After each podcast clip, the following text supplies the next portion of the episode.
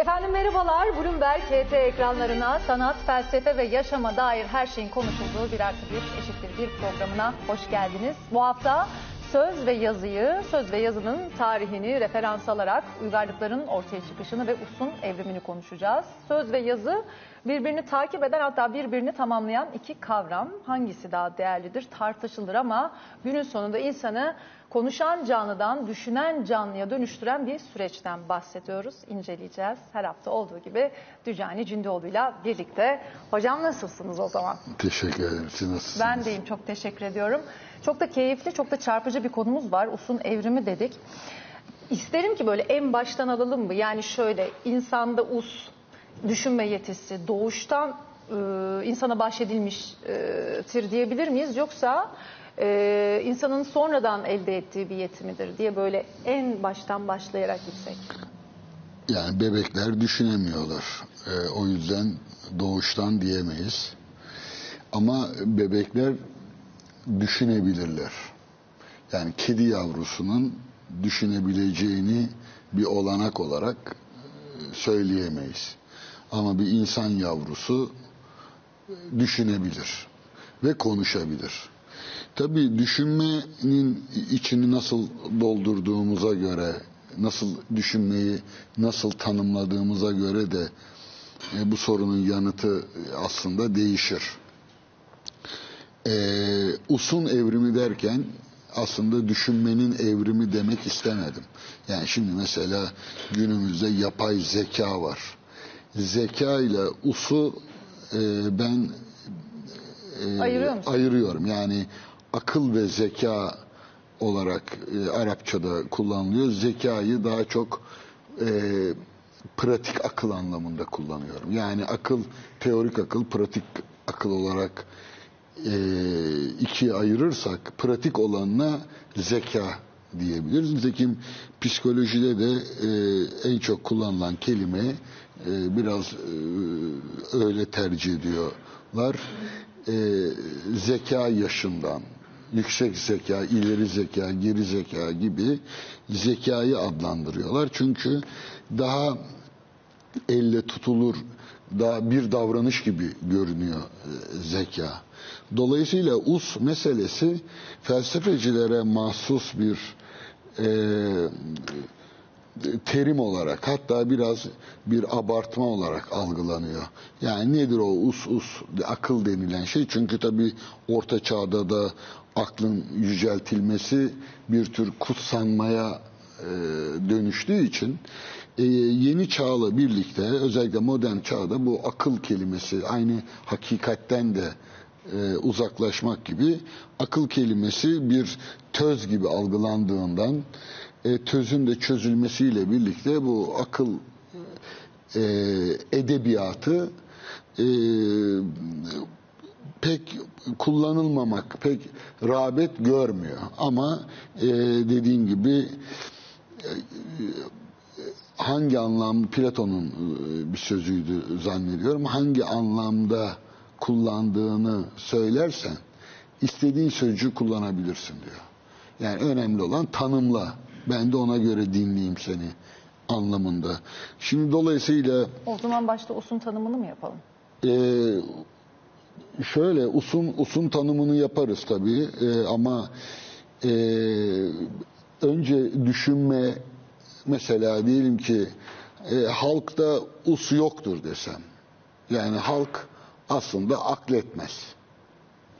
Şimdi birçok kişi bundan rahatsız olabilir filan bir aşağılama filan gibi gör, görülebilir.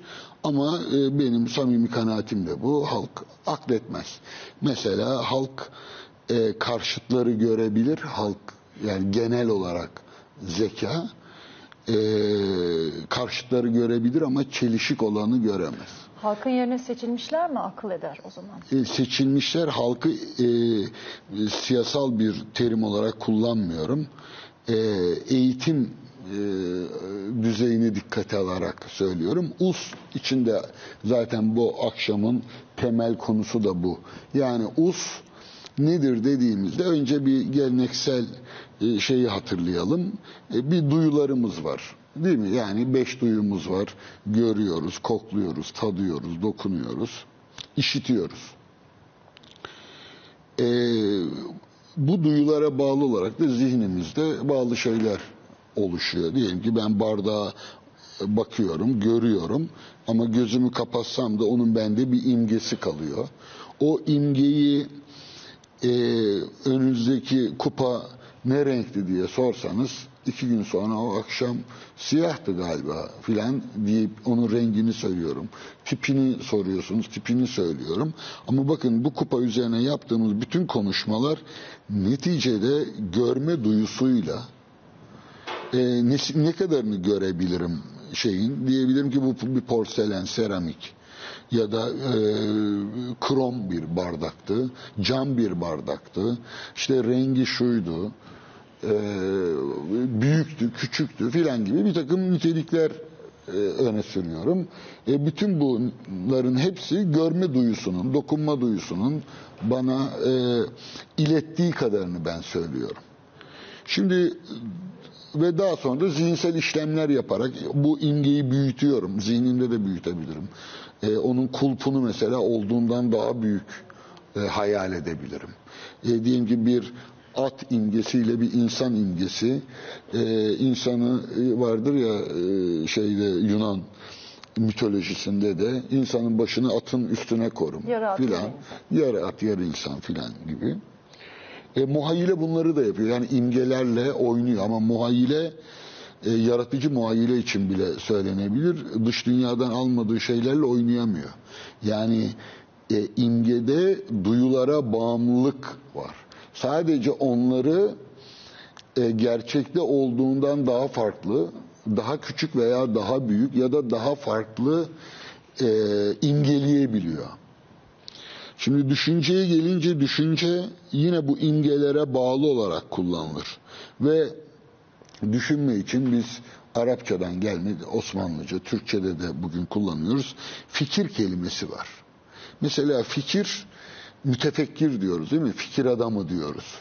Düşünce adamı. Yani düşünce kelimesi aslında neye denk geliyormuş burada? Fikre. Fikir ne? Fikir e, o imgelerden hareketle artık düşünüyoruz ama e, nasıl ki e, fikir hayatımız imgelere, hayale bağlıysa hayallerimize, hayallerimiz de duyularımıza bağlı. Fakat aslında fikir bir e, üst düzey bir düşünme e, biçimi, level'ı değildir. Yani mertebesi değildir. E, nereden söyleyebiliriz? Efkar kelimesinden. Efkarlanmak mesela. Efkarlanmak bizde efkarlandım ben bu akşam yine mesela. E, efkarlanmak bir içki sofrasında mesela efkarlanabilir, e, hüzünlenilebilir. Efkar garip bir biçimde duygu gibi kullanılıyor ama değildir. Fikir midir? Fik- Tabii ki sadece efkar ve olumsuzdur. Yani fikir düşük bir mertebedir. Niye? Fikir tikellere bağlı düşünmedir. Mesela diyelim ki herhangi bir şey sizin canınızı sıkıyor. Ya seni bu akşam efkarlı gördüm Pınar'cığım ne oldu filan. Ya işte şöyle oldu da e, çok üzüldüm biri bana dedi ki ya da bir şeyimi kaybettim filan. Bütün gece onu konuştuğumuzu düşünün. Bakın tekil bir durum ve e, binlerce e, şey var, ihtimal var. Acaba bunu mu kastetti, bunu mu dedi, öyle mi yaptı filan. İşte o fikirlere dalmak filan denilen şey dış dünyadaki tikel deneyimlerimizin zihindeki e, yansıması. E tabii tikeller çok sonsuz olduğu için seçenekler de e, sonsuz ama varılan yargılar da sonunda yani nihayetinde işte Tokan'ı kaybettinse Tokan'la ilgili bir yargı veya işte Ali veya Veli, işte Ayşe veya Fatma seni üzdüyse bir kişiyle alakalı duyguların. Bu efkarda böyle, şimdi başka bir kelime kullanayım daha yakın, vesvese gibi bir e, anlam da vardır. Efkarlanmak biraz vesvese yapmak gibidir. Şimdi neden? E, bunun üstünde daha e, yüksek bir düşünme biçimi olduğundan. İşte o yüksek düşünme biçimine e, biz us diyoruz. Şimdi bu zihnin bir işlevi, bir fonksiyonu. Usta ne oluyor? Usta artık tikel bir durum hakkında konuşmuyoruz. Mesela filanın ileri zekalı mı geri zekalı mı olduğu hakkında konuşsak bu bir fikir olur. X kişisi üzerinde konuştuğumuz için.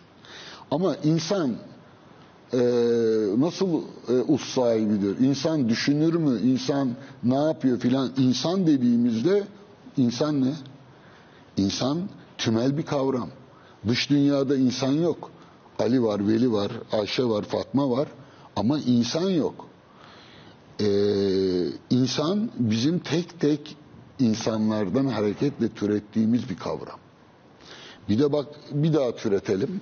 Onun bir şeyi de var. Ee, insanlık.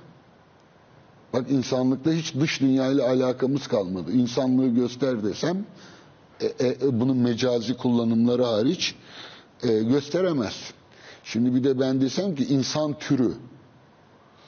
Bakın tür kelimesini kullanıyorum.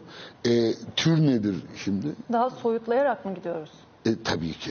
Şimdi dolayısıyla e, us esas itibariyle e, insanın duyulardan kaçabilmiş yanı, kaçmaya yönelik, e, ona kaçma olanağı veren yanı ve en başından beri e, us e, nesneden, dış dünyadan, duyumdan, imgelemden kopmak ister. Şimdi bu akşam onu konuşacağız. Ve yani. mantık mı ön plana çıkar? E, mantığın çıkması için Aristoteles'i bekledik. Yani düşünün kaç bin milyon yıl geçti. Yani e, Neandertal'le Homo sapiens'i alalım. Yani o yani değil mi? Daha çok yol var. Yüz, kaç yüz bin yıl.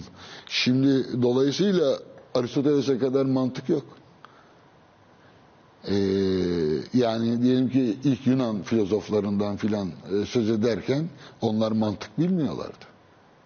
Hatta duyumla düşünmeyi ayırt edemediklerini söyler Aristoteles. Şimdi işte bu akşam ne konuşacağız? Bu akşam usun bir üretim olduğunu, usun oluşan bir şey olduğunu, insanın bir us varlığı olmayıp bir us varlığına dönüştüğünü, dolayısıyla usun evrim yoluyla kazanılmış bir yeti olduğunu e, öne süreceğim. Yani bu akşam usu e, soruştururken e, usu ortaya çıkan insanlık tarihinde ortaya çıkaran çıkaran iki gelişmeyle birlikte ele alacağım. Bir tanesi e, paranın ortaya çıkışı. Bir tanesi de e, yazının ortaya çıkışı. Dolayısıyla temel tezimde şu olacak, onu da söyleyeyim. E, söz, e, yazı sözden kurtulmaya çalışmıştır. Yani alfabenin tarihini takip edersek, yani alfabe deyince bugün zaten e, e, bütün uluslar alfabe kullanıyor ama alfabeye ne kadar e, kaç e, yüz yıl sonra gelindi, bin yıl sonra gelindi. Bu- Yazı sözden kurtulmaya çalışmıştır mı dedik? e, kurtulmak is- istemiştir ve e, e, e, yani işte çağımızda bugün e, artık biraz e, şeyin e, zihnin yazıdan daha doğrusu yazının e, sözden kurtulduğunu söyleyeceğiz. Yani şöyle Yazının sözden kurtulması ne demek hocam? e, şöyle e, birincisi alfabenin yani insan ilk e, nasıl e, kendini ifade etti? Biliyoruz ki mağara duvarlarına e, resimler yaptı. Yani resimle başladı yazı faaliyeti. Sonra işte hieroglif, hieratik, demotik diye onun kendi arasında ayrımları var. Konuşacağız onları. E, var. E, bunlar e, piktogramlarla, ideogramlarla ortaya çıkıyor. Yani ideografik yazılar, e, piktografik yazılar, fonografik yazılar. Şimdi biz mesela alfabe dediğimizde e, fonografik yapılardan söz ediyoruz. Yani sesçil e, bir A yapıyorsunuz, A sesini e, sembolize ediyor değil mi? İnliyor. B diyorsunuz, B e, ünsüz onu inliyor. O, I, A, E filan Bunları e, biz sesleri inliyoruz ama eskiden kuş dediğinizde kuş resmi çiziyor. Şimdi dolayısıyla yazının evrimin evrimine bakacağız ve yazıyla söz arasındaki e, çatışmayı ele alacağız. İkincisi bir de paradan söz edeceğiz. Yani para nasıl ortaya çıktı? Şimdi biliyoruz ki e, paranın ortaya çıkışı 7. yüzyıl milattan önce. Yani çok geç. E, daha evvel insanlar alışveriş yapmıyorlar mıydı? Paranın yerine ne kullanıyorlardı? Tabii yapıyorlardı takas aracılığıyla. e, işte on- onu konuşacağız. Yani nedir? E, kısaca en azından e, gi- girizgah olarak daha iyi takip edilebilmek adına bazı şeyleri söyleyeyim. Yani para da e, esas itibariyle diyelim ki gümüş külçelerle başladı. E, hatta demir çubuklar, demir parçaları, ingotlar mesela. E, onlar neyi temsil ediyordu? E, e, alışveriş yapılan, mübadele edilen şeyleri temsil ediyorlardı. İşte bir çuval arpayı, işte bir teneke yağı ya da bir küp şarabı. E sonra o e, demir çubuklar külçelere döndü. O külçeler daha sonra sikkelere dönecek. E, sonra banknotlara dönecek değil mi? Banknot şeyi temsil ediyor. e, altını veya gümüşü. Altın veya gümüş e, külçeleri temsil ediyor. Külçeler e, diyelim ki nesneleri temsil ediyor. Şimdi kriptolar var hocam. Evet. Şimdi e, diyelim ki Bitcoin ya da Ethereum e, yani kripto para, sanal para diyorlar. E, bu, bunları ben pek e, yani şu anda devletler e, bundan rahatsız olan devletlerin biraz küçümsemek için kullandıkları adlar bunlar. Bu sanal para filan diye. Sanal manal değil bildiğimiz para. E, nedir yani ne oldu? E, Bitcoin neyi temsil ediyor? Hiçbir şey temsil etmiyor. Bitcoin kendini Kendisini temsil ediyor. temsil ediyor. Ama bakın metadan koptu. Hiçbir şeyi temsil etmiyor. Şimdi yazı onu da e, konuşacağız. E şimdi matematik çıktı ortaya, mantık çıktı. Mantıktan sonra yeni çağda özellikle işte 18-19. yüzyılda e, mantığı tekrar matematikleştirmeye, cebirleştirmeye çalıştılar. Bol cebri, oyler, yani matematik tarihini biraz e, özetlersek anlaşılır zannediyorum. E, e,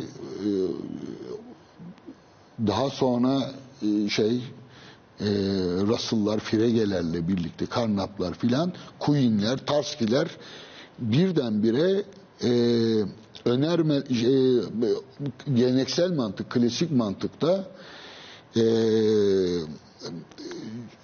e, mantıksal önermelerin konuları ve yüklemleri arasındaki ilişkilerden söz ediliyordu ama modern çağ şu- şöyle eleştirdi.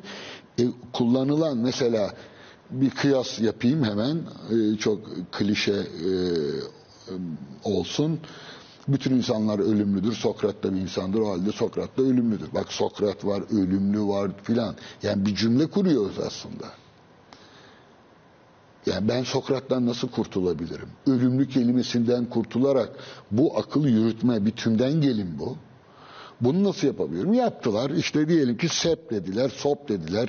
Yani e, subject ile e, predikat arasında yani konu ve yüklem arasında ki dır veya değildir'i kısaltarak bunları e, harf sembollerine indirgediler. Fakat daha sonra işte lojistik denilen e, modern mantık, önermeler mantığı, sembolik mantık denilen mantık bunları da e, sildi süpürdü ve önermeler arası ilişkileri e, ortaya koydu. E, onlardan da bizi kurtardı. Yani Sokrat'tan da kurtardı, ölümlüden de kurtardı. Hatta önermenin tek başına önermenin unsurlarından da kurtardı. Yani Sokrat ölümlüdür, değildir.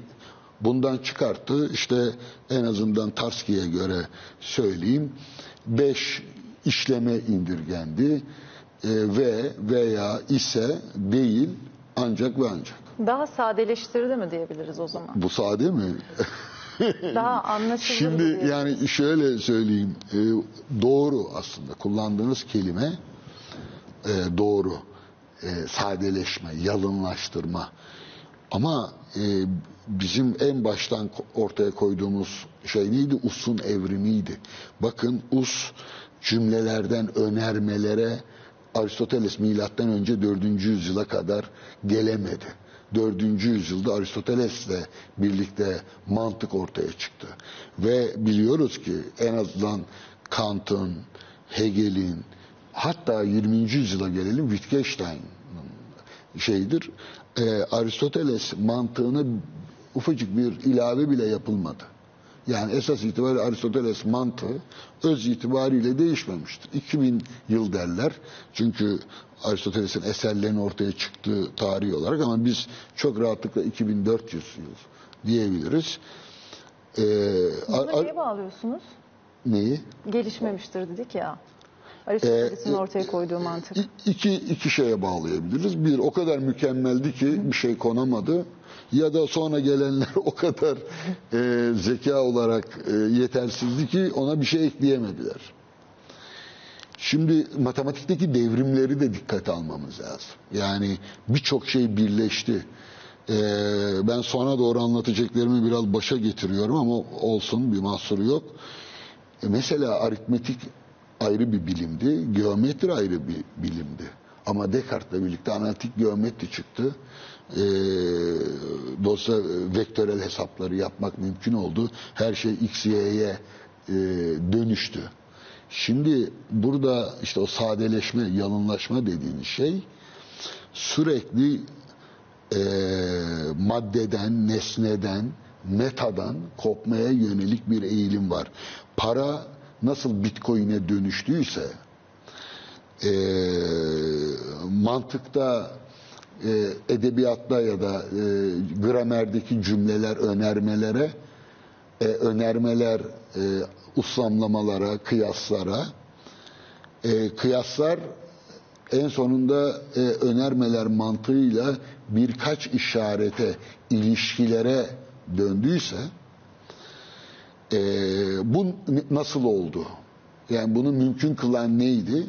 İşte bir tanesi e, paranın soyutluğu. Yani para e, şeyde insanlık tarihindeki en büyük diyelim ki devrimlerden biri, icatlardan biri olarak kabul edilir. Ama e, yazının hakkı verilmez.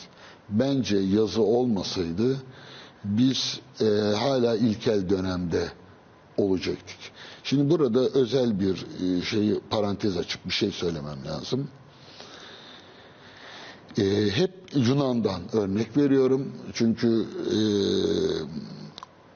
en azından felsefenin başladığı, bilimin serpildiği, bilimin başladığı değil ama e, kıvamını aldığı, öncesiyle e, karşılaştırılamayacak denli yeni bir başlangıcın e, Yunan'la yapıldığını biliyoruz. Ama ben e, biraz e, ilgi alanım itibariyle mesleki diyeyim ona izninizle. E, İslam dünyasında olup bitenleri de yıllardır incelediğim için İslam dünyasında felsefenin, bilimin ortaya çıkışı süreci bu e, yıllar sonra tabii zamanında böyle olabileceğini düşünemezdim. Ama karşılaştırırken bu tezi de ortaya atarken aslında bu akşamki soruşturmanın da temelinde bu yatıyor. Bağdat'ta olanlar yani 9. yüzyılda Arap dünyasında ya da İslam dünyasında olup bitenler benim için ikinci bir laboratuvar değeri taşıyor. Laboratuvar kelimesini kullanıyorum. Niye? Okumadan, yazmadan, uygarlıktan uzak, ilkel bir toplumun bütün aşamalarını çok geç olduğu için 7. yüzyıl orayı hızlıca geçin 8 8. yüzyılın sonunda başlayan bir şey var. Ee, ortaya çıkan bir uygarlık var. 9. yüzyıl esas itibariyle. 9 ve 10. 11, 12'de sona eriyor zaten. Ama 9 ve 10 özellikle e, ben benim e, uğraştığım alan 9. yüzyıldır. Ee, Yunan'da olup bitenlerin neredeyse tamamını bu laboratuvarda da inceleyebiliriz. Şöyle bir avantajı var. Yunan bize çok daha uzak. Ee, Bağdat ve 9. yüzyıl daha yakın, malzeme biraz daha çok. Dolayısıyla insanın o ilkel durumdan uygarlık durumuna geçişini hem Yunan'da e, hem de Bağdat, yani Atina'da ve Bağdat'ta eş zamanlı olarak karşılaştırarak inceleyebiliriz. Yani Araplar da okuma yazma bilmez, hesap kitap bilmez filan. İlkel bir halktı. Tarihleri de e, çok fazla değildi. Yani 6. yüzyıla filan iner. 5. 6. yüzyıla. Ee, soy olarak değil ama e, kültür olarak. İmrül Kays'ı düşünerek söylüyorum. Yani Yunanlılarda Homeros'u en başa koyarsam e, Araplarda da İmrül Kays'ı en başa koyuyor. Benzerlikler mi olduğunu söylüyorsunuz? E, şimdi birazdan e, tezimi temellendirirken e, neredeyse aynı olduğunu söyleyebilirim.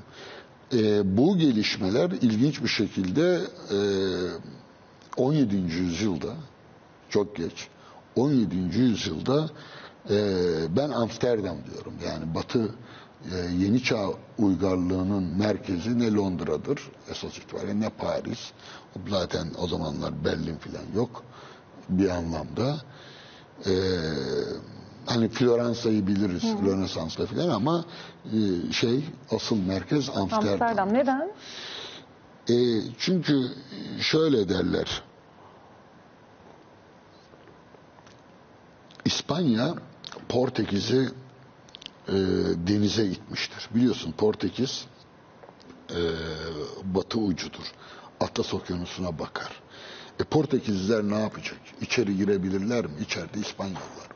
Daha evvel Müslümanlar var. Endülüs. Yani mecburen e, denize e, sığınmak zorundalardı. E, yukarı gitseler orada Britanya var. Canını okur İspanya şey, şey. şeylerini Portekiz biliyoruz. Aşağı gittiler ve şeyi döndüler. E, Ümit burnundan dönmeyi başardılar. Şimdi ikincisi Almanya Deutschland'da Amsterdam'ı denize itmiştir. Bu iki ulus da deniz ulusudur ve e, keşiflerin filan çoğu yani Çin'deki ilk sömürge e, Portekiz'e ait. İşte Portugal, Mandarin filan diyoruz ya mandalin filan hep Portekiz'den Çin'deki mandarinlerden gelir mandalin. Yani Porta- Portugal olarak gitmiştir. E, portakal olarak gitmiştir. Mandarin olarak dönmüştür. E, ikisi de deniz ulusu olduğu için e, erken e, gelişme imkanı bulmuşlardır. Ve Amsterdam tabii birçok açıdan paranın yönetimi, bakın sermayenin birikmesi, işte e, vergilerini toplaması birçok açıdan ve Deniz ulusu erken gelişme imkanına sahip olması ticareti daha rahat yapabilmesinden E, kaynaklı. tabii yani e, benim kanaatim odur. Deniz ulusları e, ticaret bir anlamda savaş yapmak demektir. Ticaret yapmakla savaş yapmak arasında yani korsanlıkla tüccarlık arasında eskiden neredeyse fark yoktu. Korsanlar tüccardı, tüccarlar da ko- korsandı bir biçimde. E, bu e, eğer şey yapabilirsem e, dağdan e, dağın eteklerine, ormanlara, ormanlardan ovalara, ovalardan sahillere doğrudur uygarlık. Dağ halklarında herkes kendi kendine yeterdir ve dolayısıyla çok temas yoktur. Evler arasında da mesafeler vardır filan. İşte bugün Rize'de, Artvin'de filan aynen. aynen. Ee, orada uygarlık oluşmaz. Yani insanların birbirlerine ihtiyaçları çok az. Herkes kendi kendine yetiyor. E, Şekerim bitti filan. Yani birbirlerine ile haberleşirken bile işte e, konuşma kuş diliyle filan konuşmalarını filan dikkate alın. E, şimdi e, orman halklarında da öyle. Ama ovaya indiğinde, indi, inildiğinde ovada toprak var, yerleşik hayata geçiliyor. Savaşlar, eşitsizlikler, kölecilik, her şey Artık biraz ovada toplum başlıyor. olmayı öğreniyoruz. Ama ovada olup bitenlerin de ilerleyebilmesi için sahilin ve denizin kullanılması lazım. Yani eskiden zengin olmak için neye ihtiyacım var? İşte gümüşün olmalı. Önce toprağın olmalı. Gümüşün e, olmalı. Paran olmalı yani. E, ve bir de gemin olmalı. E, bugün de dikkat ederseniz yani Britanya'nın, İngiltere'nin e, üzerinde güneş batmayan imparatorluk olması. Bugün Amerika bir tarafı e, Pasifik, bir tarafı Atlantik. Şimdi e, e, deniz, mesela Çinlilerin gelişmesinin e, gecikmesinin en büyük nedenlerinden bir tanesi şey e, belli bir mesafe dışına çıkmayı gemicilere yasaklanması, girmede çıkmada yasak, kendi kendine yeterlilik. Dolayısıyla deniz aslında kendine benzemeyenlerle irtibat kurmanın yoludur ve e, emperyal devletlerin e, önemli bir kısmının denizden çıkması boşuna değildir. E, kapalı toplumlar özü itibariyle gelişemez. Şimdi işte uygarlığın ortaya çıkmasında ee, US ne durumdaydı? Yani bu işlerin olabilmesi için US ne kadar yardımcı oluyordu? Şimdi birincisi e, Atina. Yani şöyle söyleyeyim milattan önce 3. yüzyıla kadar. Yani bu çok önemli. E, şeylerin e, parası yok. E, Spartalılar para basmıyorlar. Sikkeleri yok yani. Askeri bir ulus. E, Spartalılarda ne var ki Peloponnes savaşlarında biliyoruz şeyin canını okudular.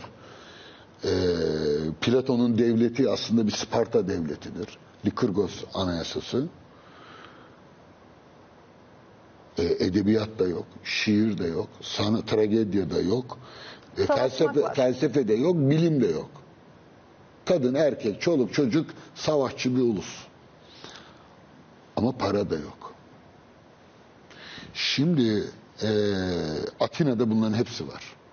Bağdat'ta hepsi var. Amsterdam'da hepsi var. Para varsa aynı zamanda bir kültür alışverişi de var diyebilir miyiz?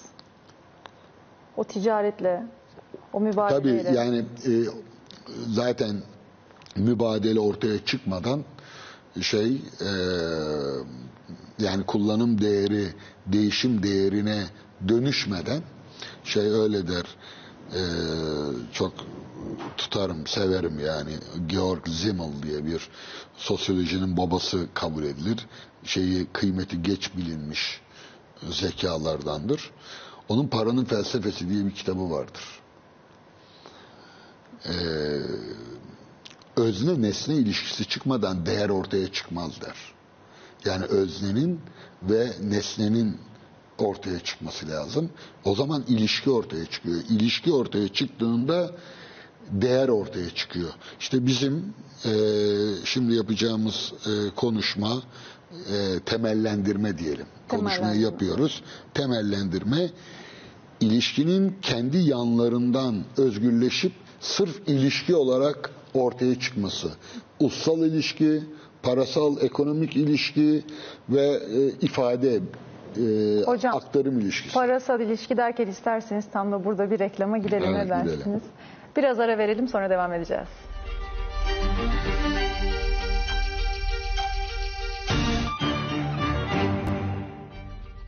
Efendim devam ediyoruz. Tam da kaldığımız yerden usun evrimi dedik, paranın evrimi dedik. Üçüncüsü Yazının evrimi. yazının evrimi.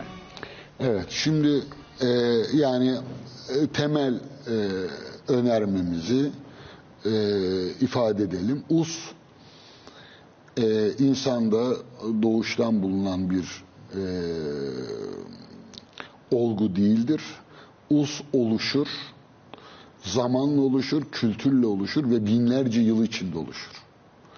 Dolayısıyla akıllı olmak, yani akil bali olmak, eee, işte ayırt etme yetisine sahip ol- olmak anlamında hukukta kullanılan akıllı olmakla hiç alakası yoktur.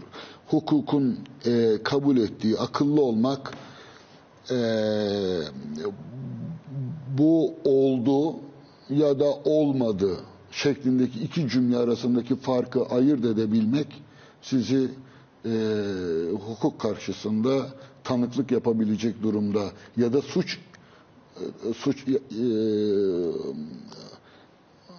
sahibi yapabilecek bir ölçüttür. Şimdi e, bizim iddiamızsa buradaki usun e, düşünme, alelade her insan düşünür, ben de düşünüyorum filan gibi alelade düşünmekten değil, e, sistematik, ussal düşünmekten e, söz ediyoruz ve ussal düşünmenin e, çok uzun sürdüğünü, e, zamanla oluştuğunu ve bu oluşmanın da iki şeyin daha soyutlanmasına dayandığını. Yani e, bir arkadaşımın e, sözüdür, e, para kadar somut, para kadar soyut. Şey, e, Tanrı kadar somut, Tanrı kadar soyuttur para demişti. Yani e, ta- Tanrı ne kadar soyutsa para da o kadar soyuttur. Tanrı ne kadar somutsa para da o kadar somuttur. Şimdi e, o bakımdan paranın e, ortaya çıkışı e, para ortaya çıkmasaydı us ortaya çıkmayacaktı. Yazı ortaya çıkmasaydı e, daha doğrusu yazı derken çivi yazısı, hieroglifi kastetmiyorum sadece. Fonetik yazı diyelim ona. Alfabetik, alfabe ortaya çıkmadan e, felsefe e, ortaya çıkmayacaktı ve bilim ve teknoloji bu buraya şu anda bulunduğumuz e, seviyeye gelemeyecekti. O yüzden de bilim ve felsefenin bugün bile daha ileriye gidebilmesi için usun e, aynı şekilde e, evrim geçirmesi lazım ki bu da böyle oluyor zaten. Yani içinde bulunduğumuz dönemde de e, bunları biz e, e, bizzat yaşıyoruz. E, o yüzden ben üçe ayırıyorum. E, Collingwood'un bir üçlemesini e, vardır ama ben onun üçüncü kısmına e, müdahale ediyorum. Birincisi organik dünya görüşü. Yani nedir bu? Asırlarca insanlar evreni canlı bir hayvan gibi, canlı bir varlık olarak e, hayal ettiler. Yani göklerdeki küreleri de öyle hayal ettiler. Yani canlı olmayan, canlı olmadıkça Tanrı'yı bile hayal edemediler. Tanrı da canlıdır. Ee, evren de canlıdır. Dolayısıyla buna organik dünya görüşü denir. Yeni çağla birlikte yani Galileo, Bacon, Descartes'le birlikte bu dünya görüşü terk edilerek mekanik dünya görüşüne evrildi. Yani e, artık insan e, ruhu hastalanmıyordu, bozuluyordu. Yani illness değil, disorder e, sözcüğü kullanılıyordu. Mekanik dünya görüşünden sonra gelen üçüncü aşama, içinde bulunduğumuz çağ, ben buna elektromanyetik çağ diyorum. Yani aslında bambaşka bir evreni, dünyayı, her şeyi, yani kendimizi, hatta Tanrımızı bile inananlar için söylüyorum, e, içinde bulunduğumuz çağın koşullarına göre e, algılıyoruz, var ediyoruz. E, o bakımdan e, e, us insanlığın en büyük kazanımıdır ve bütün bilimsel keşifleri bir kenara koyun. Yazının, alfabenin icadıyla boyu ölçüşemez. E, dolayısıyla yazarak düşünme dediğim benim, yazı aracılığıyla e, biz USA ulaştık. Eğer yazı olmasaydı ustan söz edemezdik. Çok iddialı bir şey söylüyorum. Yani diyebilirler ki ne yani e, Fenikelilerden önce ya da Yunan alfabesinden önce çünkü seslileri Yunanlıların ilave ettiği söylenir ama hala tartışıyor tarihçiler ya da e, filologlar. E, Yunanlardan evvel us yok muydu? E, ben de gösterin e, usu diyorum. Yani e, bunu e, klişe olan kısmı e, bilen yani birçok kişi öyle duymuştur. Mitostan logosa diyebilirler. Yani daha evvel işte hikayeler, kıssalar anlatılıyor. O kıssalardan yavaş yavaş terimlere, kavramlara geliyor. Yani insanın e, teolojiden metafiziğe bir anlamda dönüş gibi e, zihnin soyutlama gücü artıyor. İmgeden kavrama doğru ilerliyor. Şimdi e, o bakımdan ben e, şöyle söyleyebilirim. Eğer felsefe ussal olarak düşünme şeklinde ussal düşünmeye indirgenirse ki indirgenmek zorundadır. Ussal düşünme, ussallık olmadığı zaman felsefe olmaz. Ee, var mıdır? Yani bunu kim söyleyebilir? Yunan'dan önce Yunan'da gördüğümüz şeyle karşılaştırabileceğimiz bir ussallıkla insanlık tarihi Sümerler'de, Asurlularda, Babillilerde, Mısırlılarda karşılaşabilmiş midir? Ee, ben zaten karşılaşamazdık diyorum. Çünkü sesçil alfabe ortaya çıkmadan us, felsefe yapıla, yapabilecek ve ileri derecede kavramsal olarak bilim yapabilecek e, yetenek de ortaya çıkmazdı. Şimdi onu kendimce e, soruşturmak Sesli alfabe dediğimiz e, sesli harfler. fonetik. Evet. Hayır. Ee, birazdan anlatayım onu. Yani şöyle e, alfabe sesçil fonetiktir zaten. Yani demin dedim ya a, o filan derken ünlü harfler değil. Ünsüz de olsa neticede heceden harfe e, evrilmesi gerekiyordu alfabenin. Şimdi e, ama önce şu para meselesini bir hızlıca e, gözden geçirelim. E, yani çünkü orada benim derdim asıl para değil. Yani para ihtiyacı niye ortaya çıkmış olabilir? Mesela sallayalım. İlk akla ne gelir? İnsanlar e, Hesap yapmayı da kolaylaştıran bir şey. para mı? Evet. Doğru bir yönüyle böyle denebilir. Ama e, para olmadan evvel insanlar hesap yapmıyorlar Tabii ki yapıyorlardı. Neyle o da yapıyorlardı? sistematik hale getirmiş olabilir para. Neyle yapıyorlardı? Yapıyor olabilirler. Bir, iplere düğüm atıyorlar. Evet. İki, kalkülü denilen, işte kalkülüs kelimesi oradan gelir. Çakıl taşlarını sayıyorlardı. Ya da e, şeyde öyleydi Yunanlılarda bile. E, oyları fasulye olarak kutuya atıyorlardı. E, dolayısıyla çentik atıyorlardı filan. Neticede önce şunu düşünmemiz lazım. E, insanlar arasındaki ilişki, takas ilişkisinden e, alışverişe döndüğünde yani bir anlamda üçüncü bir unsurun devreye girmesi gerekiyordu. E, çünkü bir kilo e, ya da bir çuval buğday veriyorsunuz. İşte diyelim ki iki kilo et alıyorsun veya şey kuzunun yarısını alıyorsunuz. Şimdi burada e, mübadele bir meta mübadelesi olarak kullanım değeri Marx'ın o e, şey yaptığı sayfalarca incelediği e, kullanım değeri, değişim değeri ayrımı. Yani ben e, bir şey, bir e, kupa üretiyorum, bunu kendim kullanmak için.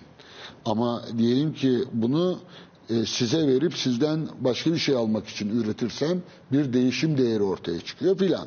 Bu biliniyor. Bu değişim değeri, malların mübadelesi bir süre sonra e, biliyoruz ki değerli metaller aracılığıyla yapılmaya başlandı. Yani bu konuda yazılan bütün e, tarihçilerin verdiği bilgiler hemen hemen aynı.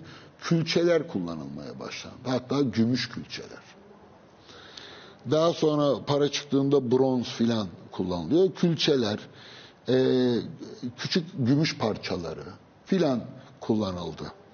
Ama daha sonra biz para dediğimiz şey 7. yüzyıla kadar niye bekledi? Niye daha evvel çıkmadı? Ya da niye Lidya'da çıktı? Yani niye 7. yüzyıl? Değil mi? Ee, yani biz tabii para derken e, değerli maden mesela şeyler de kullanılıyordu. İstiridye kabukları, deniz kabukları kullanılıyordu. Yani e, şey için temsil edebilecek, malı temsil edebilecek değer incik boncuklar da kullanılıyordu. Şimdi burada buradan paraya geçiş e, orada hızlanmayayım diye e, düşünüyorum. Onun yerine bu mübadele sırasında bir ağırlık var değil mi? Bir hacim var. Eğer sıvıysa onun ölçülmesi lazım. Değil mi? Biz ne diyoruz? Litre diyoruz. Kilo diyoruz. Bakın kilogram diyoruz. E, ilginç değil mi? E, kilo e, gram aslındaki oradaki gram ağırlık anlamında kullanılır ama e, biz e, ideogram, gramatik, gramer diyoruz.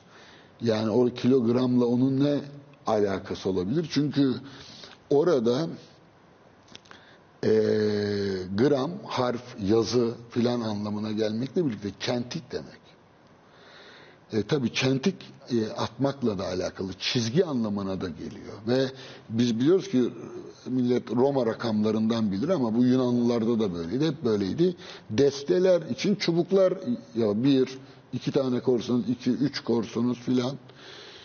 Şimdi e, dolayısıyla bir sayma ve bir ölçme ihtiyacı var. Yani insanlığın ihtiyaç duyabileceği en önemli şey sayma ve ölçme ihtiyacı e, benim parayla yazıyı yan yana getirmemin nedenlerinden biri bu. Ben yazmanın yani bir okuma ihtiyacından işte mitolojileri yazalım, şiir yazalım, e, kitap yazalım diye yazı ortaya çıkmadı. E, yazı aslında bir kayıt biçimidir ve hesaplamadır. Hatta öyle bir hadis bile nakledilir Hazreti Peygamber'den. Çok ilginç e, yani 7. yüzyıldan söz ediyoruz. E, biz ümmi bir toplumuz. E, yazmayız ve hesap yapma, yazmayı ve hesap yapmayı bilmeyiz diyor. Şimdi çok ilginç. Yazma devamlı hesap yapmakla yan yana gider. Yani yazı esas itibariyle konuşulanların ya da düşünülenlerin kayda geçmesi için değildi. Yazı başka bir işe yarıyordu. Dolayısıyla matematiğin temelinde de yazı vardır. Yazı olmasaydı matematik ortaya çıkmazdı. E, dolayısıyla e, mantık ortaya çıkmazdı, us ortaya çıkmazdı deyince çok afaki bir şey söylüyormuşum gibi algılanabilir. Ama esas itibariyle ölçme nereye kadar ölçeceksiniz? Parmak hesabı yapabilirsiniz değil mi? Toprağı çizebilirsiniz.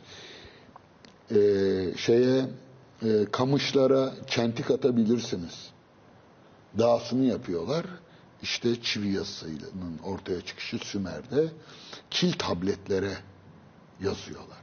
Ama bu ilk yazıların sitellerde, duvarlardaki o e, günümüze intikal eden o binlerce kil tabletin esas itibariyle bir senet değeri var en başında.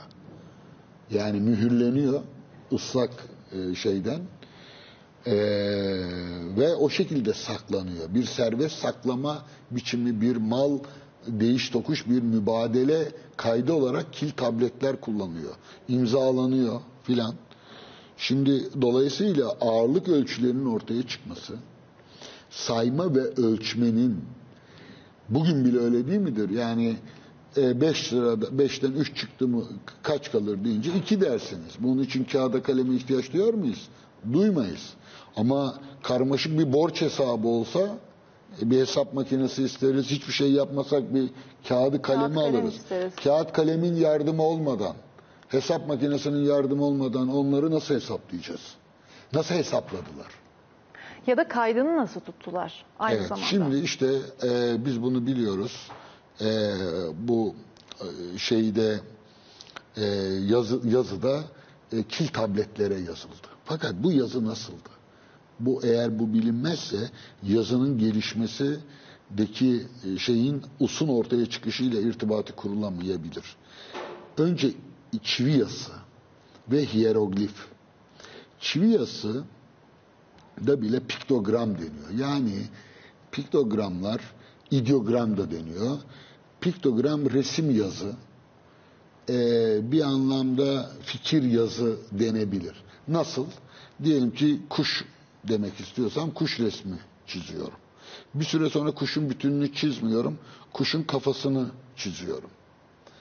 Sonra kuşun tır gagasını çiziyorum. Gittikçe soyutlanıyor yazı. Fakat bir süre sonra böyle bir çizgi çiziyorum, kuş diyorum. E, ya da peki e, kuş tuttum. Yani yemek diyorsunuz bir tabak yapabilirsiniz, bir et yapabilirsiniz. Ama yemek yedim nasıl diyeceksiniz? İşte tabağın yanına bir işaret daha yapıyorum. O zaman yedim oluyor. Yani fiilleri nasıl ifade edeceğiz? Mesela su. Su böyle bir çizgi, dalga gibi böyle bir çizgi. Üç tane çizgi yaptığın zaman o su anlamına geliyor. Ama diyelim ki su içtim demek isterseniz. Suyu göstermek için yapılan e, şekillere e, piktogram deniyor, resim yazı. Ama bir düşünceyi, bir fiili e, simgeleyen e, betimlemelere e, ideogram deniyor. O yüzden çivi yazısının içinde piktogramlar olsa bile ideogramlar da var. Yani bunlar e, esas itibariyle piktografik, ideografik denen resimsel yazılar. E, içinde fikri de ifade etse bile. Mesela e, en iyi örneği hep öyle yapıyor dil filologlar. E, Mısır'da hieroglifleri düşen 3500 yıldan söz ediyoruz. E, üç aşaması olduğu söyleniyor e, hieroglifler. Sonra rahip sınıfının özel bir şeyi var. Hieratik deniyor onlara. Kutsal yazı filan. İşte orada artık efsaneler e, şi- filan e, şiirler, e, devlet metinleri, o, işte şeyin kralların e, şeylerin, firavunların filan geliş gidişleri filan kaydedilmeye başlanıyor. Artık tutanak gibi. Evet. E, zaten stellere, duvarlara filan yazılıyor. E, yalnız çok ilginç 18. yüzyıla kadar Greco-Romen yani Yunanlılar ve Romalılar Mısır yazısının okunabileceğine inanmadılar. Bunların hepsi e, yani 18-19. yüzyılın ürünüdür. Yani o, o, o, o sözü söylemem lazım. Bütün bilimsel gelişmelerin içinde yani millet ışığı bulduk, ampulü bulduk, şunu bulduk, bunu bulduk filan, ateşi bulduk filan deniyor. Doğru bunlar yaşamak için. Bence insanlığın en büyük icadıdır yazı. Yani yazı yazı olmasaydı bunların hiçbiri olmazdı. Kayıt E, ve e, genel okumuş kesimde bile yazının tarihine dair bilgisiz bilgisizlik miktarı tahmin ettiğimizden çoktur. Şimdi e, resimsel yazıdan sonra Sami dillerde yani Mezopotamya'nın biraz daha güneyinden söz ediyorum. Ee, hece e, yazısı diyebileceğimiz sessiz harflerin yazıldığı bir yazı biçimi ortaya çıkmaya başladı. Hatta onu da şöyle ifade ederler. Sessiz bugün de öyledir. Arapça bugün hala sessiz harflerdir. Sağdan sola yazılır. Yazıların da tabii yönleri de önemli. Yukarıdan aşağı kamışa yazarsanız mesela Çinlilerin en büyük problemlerinden biri. Niçin sağdan sola ve soldan sağa değil de aşağı yazıyorlar? Muhtemelen dar alanlara yazıyorlardı. Yazı malzemeleri neydi? Duvarlara yazıyorlar, taşlara yazıyorlar değil mi? Kil tabletler yapıyorlar. E daha sonra papirüs, parşömen ortaya çıkıyor. Kağıt ne zaman ortaya çıkıyor mesela? Derilere yazıyorlar, kürek kemikleri üzerine yazıyorlar. E, mesela şeyde Bağdat'ta bile en çok kullanılan şeylerden bir tanesi e, deri. Ya- Yazıp siliyorlar, yazıp siliyorlar. Ceylan derisi mesela. Çok önemli kutsal metinler bunlara yazılıyor. E, Musa'yı hatırlayalım. Musa e, Yahudilik tarihinde levhalar diyor. Taş levhalara yazılıyor. E, şeyden e, Sina Dağı'ndan indiğinde yanında iki tane taş levha hatta kızıyor. Onları yere atıp kırıyor. Şimdi e, Yusuf için, Hazreti Yusuf için söylerler Mısır'da hükümdar olduğunda Maliye Maliye Bakanlığı görevini alıyor. Yazmayı bildiği için hesaplamayı biliyor.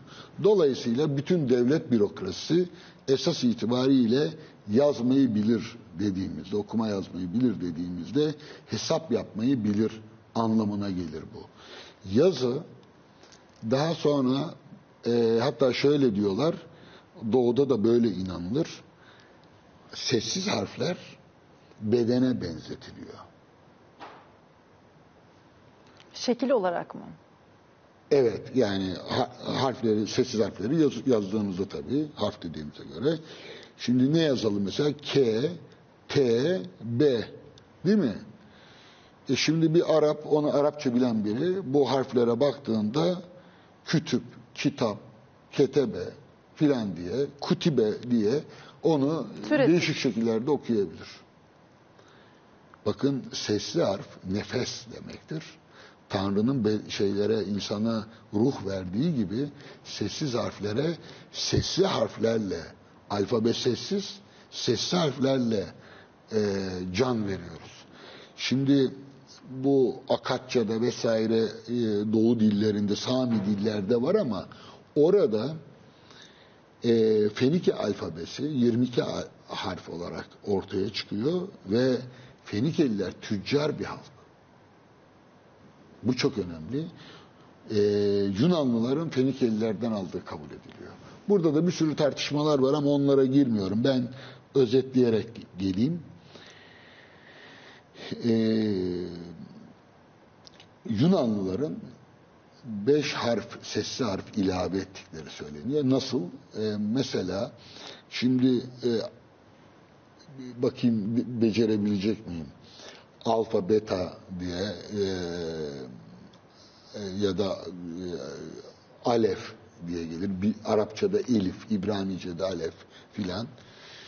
E, gamma, işte cimel filan.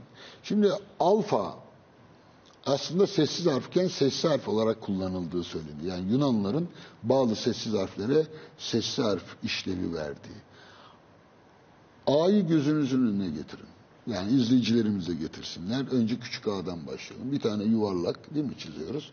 Sonra yanına şöyle bir hafif yay gibi küçük bir şey iliştiriyoruz. Değil mi? Yani öğretirken ilkokulda böyle öğretiyorlardı. Biz onu aslında düz bir çizgi olarak da indiriyoruz şimdi değil mi? O aslında bir öküz başıdır. Yani e, o ağanın yuvarlak karnı aslında biraz ovaldir. Oraya iki göz bir burun koyun bir öküz başı elde edersiniz. Bunun şey çok e, Didon'dan yapmıştır e, şey Picasso e, bir e, boğa ba- başını çok güzel bir şekilde büyük A'ya bakın. Büyük A'yı biz bugün böyle yazıyoruz değil mi normal olarak? Aslında o da bir öküz başıdır. Çünkü alef ya da alfa öküz demektir zaten. Ee, bir süre sonra şeyden nesnesinden kopuyor. A sesine denk geliyor.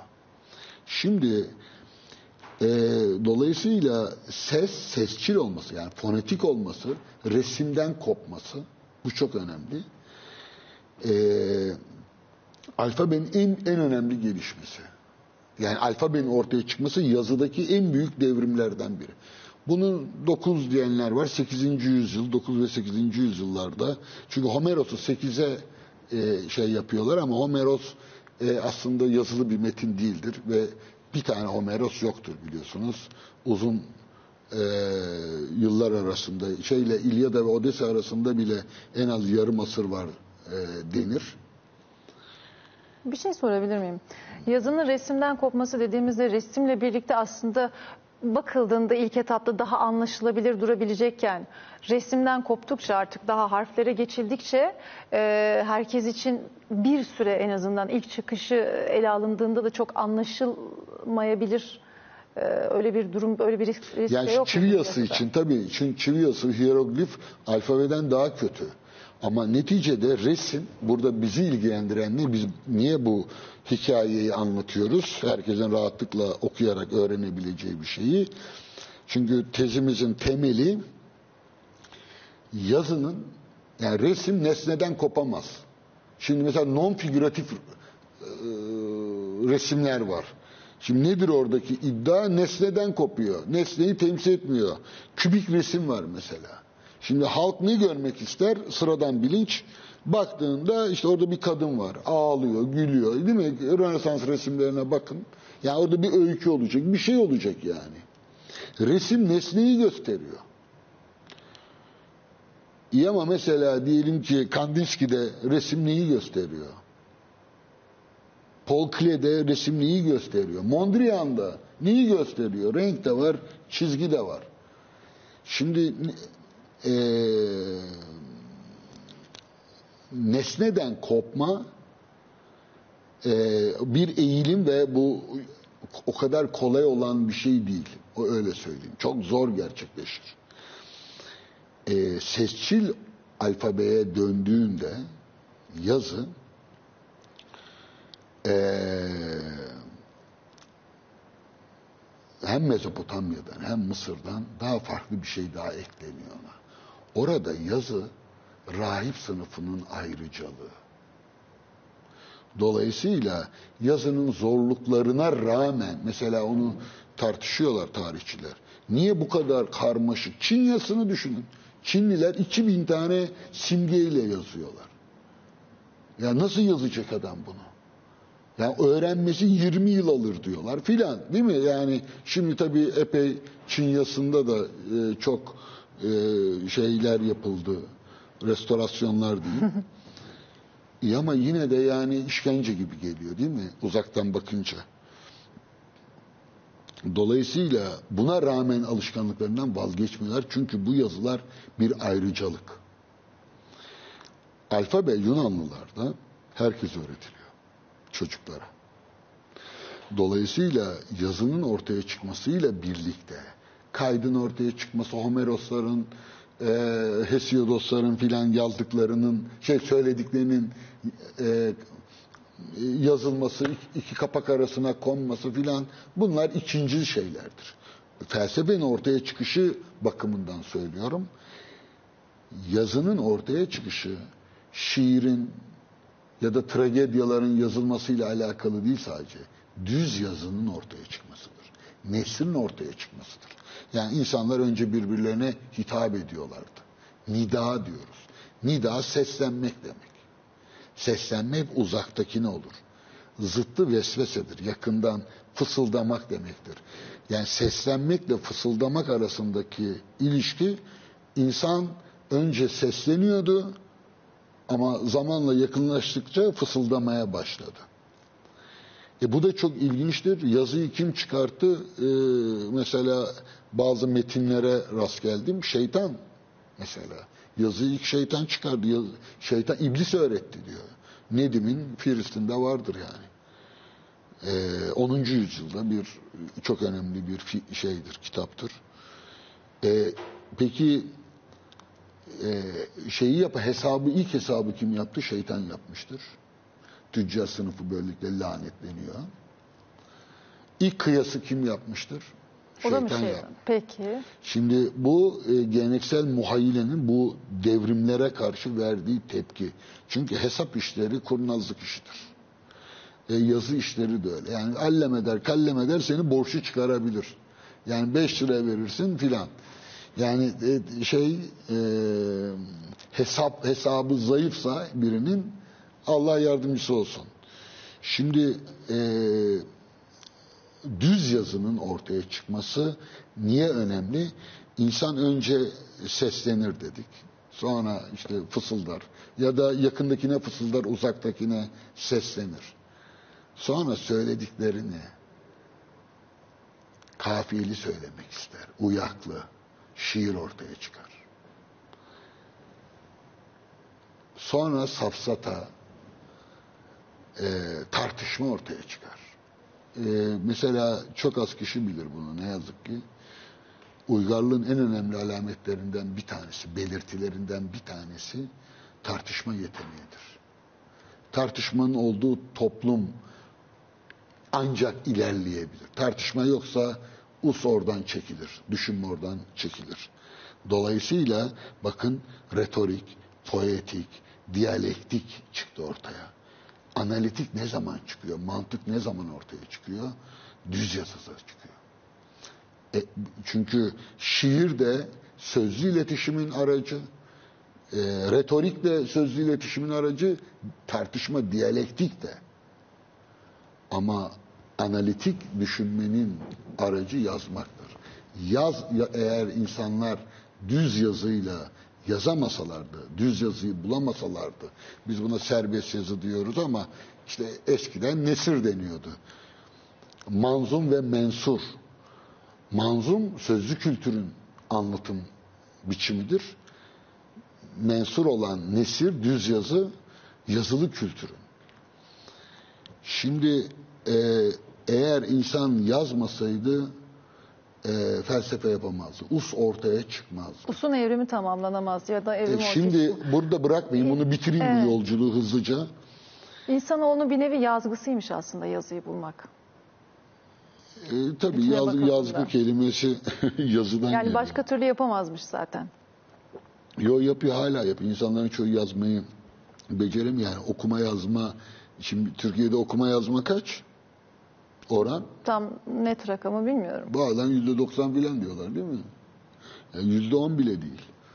Yani kaç, kaç insan mesela günlük tutar? Yüzde kaç, kaçımız günlük tutuyordur?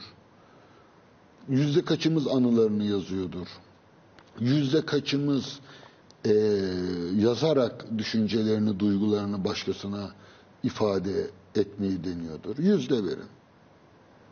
Yüzde on diyelim mi? Yüzde bir. bir. Tabii yani yüzde bir varsa yani 80 milyonda e, ne, ne oluyor 800 bin filan oluyor 800 bin tane anı kitabı günlük çıktığını düşün. Mümkün değil yüzde bir yani ayıp olmasın diye söylüyorum. Şimdi dolayısıyla insanlar hala yazmıyor.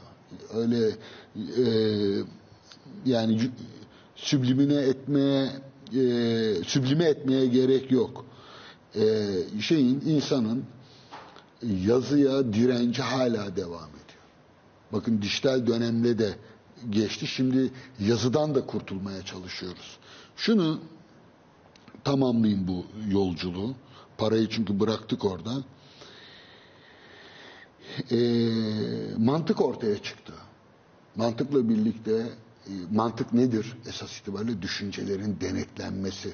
Bu doğru, bu yanlış demeyi mümkün kılan şey. Yani mantık belli düşünmenin yasalarını ortaya koyar.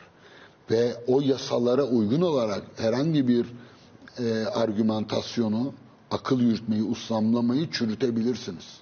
Ya da doğrulayabilirsiniz. Ve çok karmaşık akıl yürütmeleri denetleyebilmek imkanı veriyor. Biri e, safsata saçmalıyor. Saçmalı yani saçmaladığını anlayabilirsiniz. Ben şimdi saçmalasam benim saçmaladığımı anlarsınız. Göster desem nereden biliyorsun saçmaladığımı? Belki de saçmalamıyorum.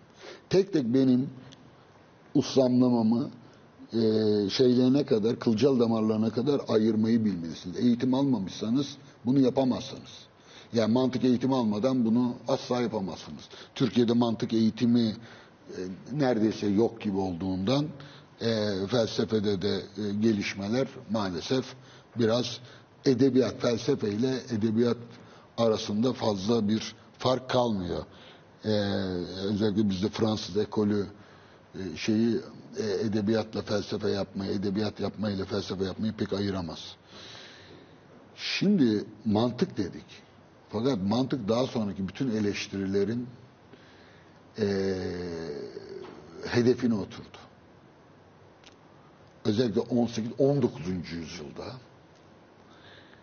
mantıktan da kurtulmak istendi. Yani mantık bir tür matematikleştirildi ya da matematiğin içine mantığın ma- ma- matematiğin mantığı ortaya konmak istedi. Uzatmayayım ama en sonunda eee, sembolik mantık, modern mantık ortaya çıktı.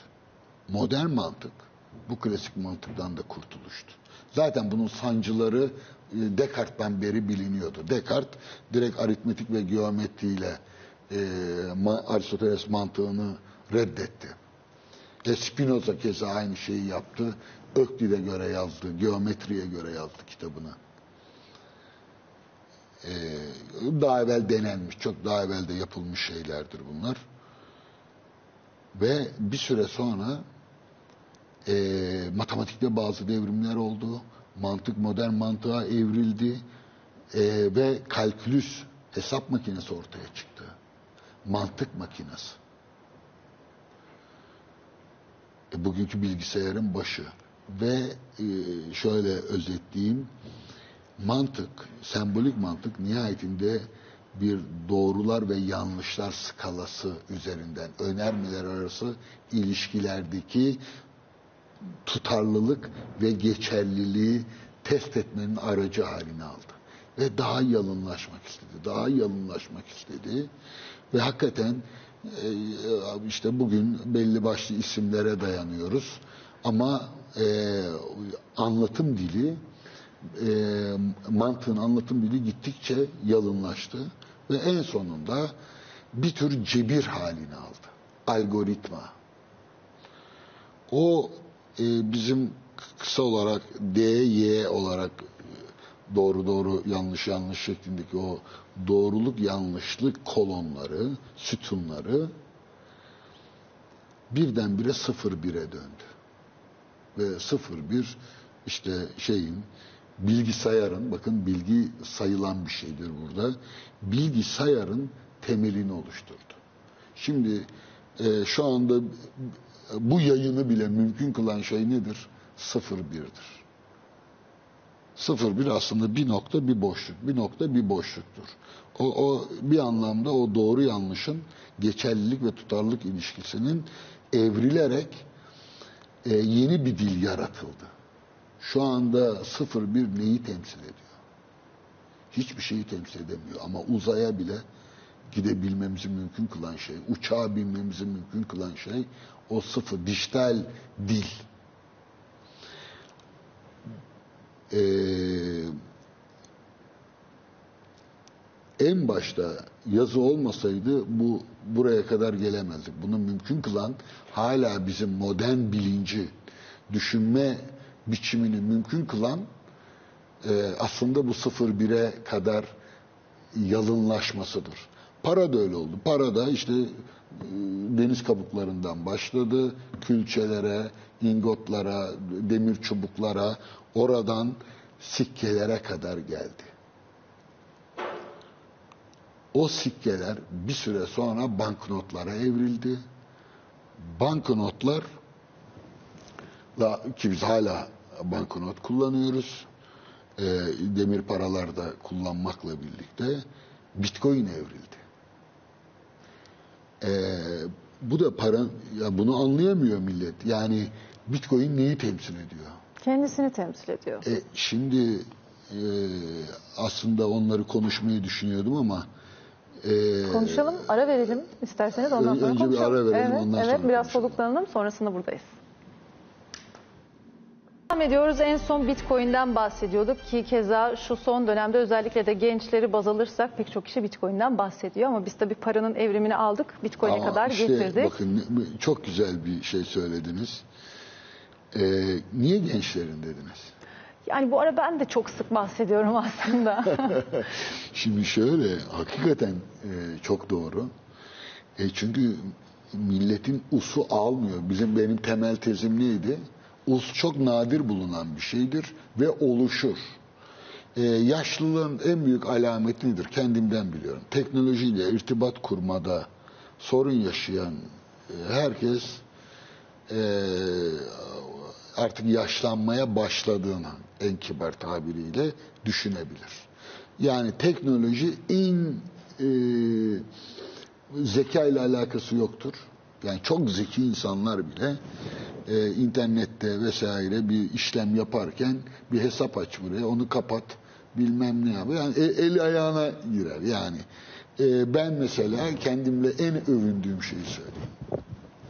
Yani Peki. dünyanın en büyük teorilerini e, ortaya koysaydım, e, insanlığın ilerlemesine en büyük katkıları ya- yapsaydım, e, o kadar sevinmezdim zannediyorum. E şey, yani bütün hayatım kurtulmuştu.